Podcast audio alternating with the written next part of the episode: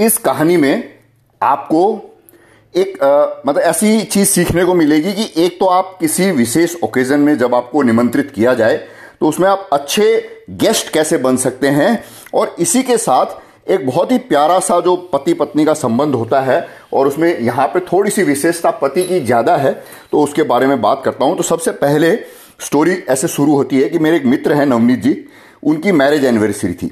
तो marriage anniversary में उन्होंने हम मुझे, मेरे परिवार को और भी दो चार लोगों को अलग अलग जो मित्र हैं हमारे नज़दीकी, उनको उन्होंने मैरिज एनिवर्सरी में एक रात के डिनर के लिए एक रेस्टोरेंट में बुलाया। तो हम लोग जब सारे वहाँ पहुँचे तो हमारे जो, क्या बोलते हैं, डाइनिंग टेबल पे ऐसे तीन ग्रुप बन गए। एक पहला ग्रुप बना बच्चों बच्चों का, जो सबके बच्चे थे, फिर बीच में लेडीज़ का और लास्ट में जेंट्स का। फिर हम लोगों ने ऑर्डर दिया, हम लोगों ने खाना खाया।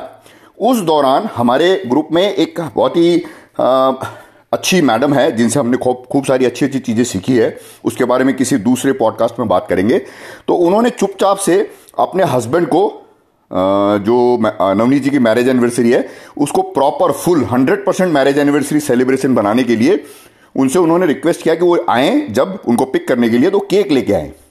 तो अब इसमें इंटरेस्टिंग सी चीज़ ये है कि जो उनके हस्बैंड है, वो जयपुर से पास में गिरिराज जी, जो वृंदावन में गिरिराज जी है गोवर्धन जिसको बोलते हैं, वहाँ की यात्रा से वापस आए ही थे।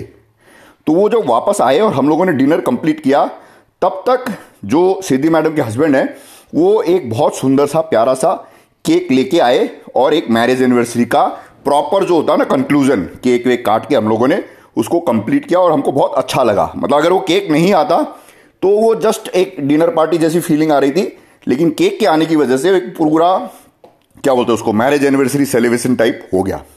तो यहाँ पे सीखने वाली बात है कि जब भी आप किसी के यहाँ पे जाएँ एज अ गेस्ट तो वहाँ पे आप ऐसा कुछ चीज़ मंगा सकते हैं जिससे उस इवेंट को और ज़्यादा सुंदर और इंटरेस्टिंग बनाया जा सके। ये मेरे में भी लखन नहीं है।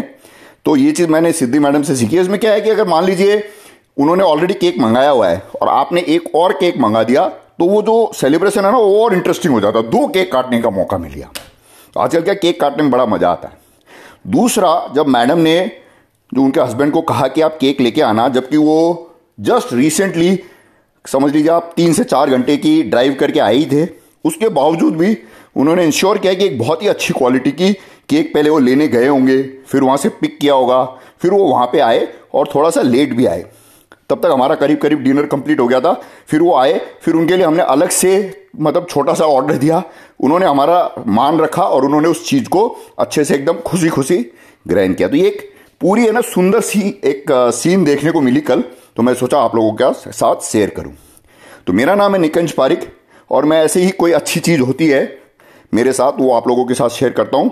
फिर मिलेंगे दूसरे पॉडकास्ट में। Thank you very much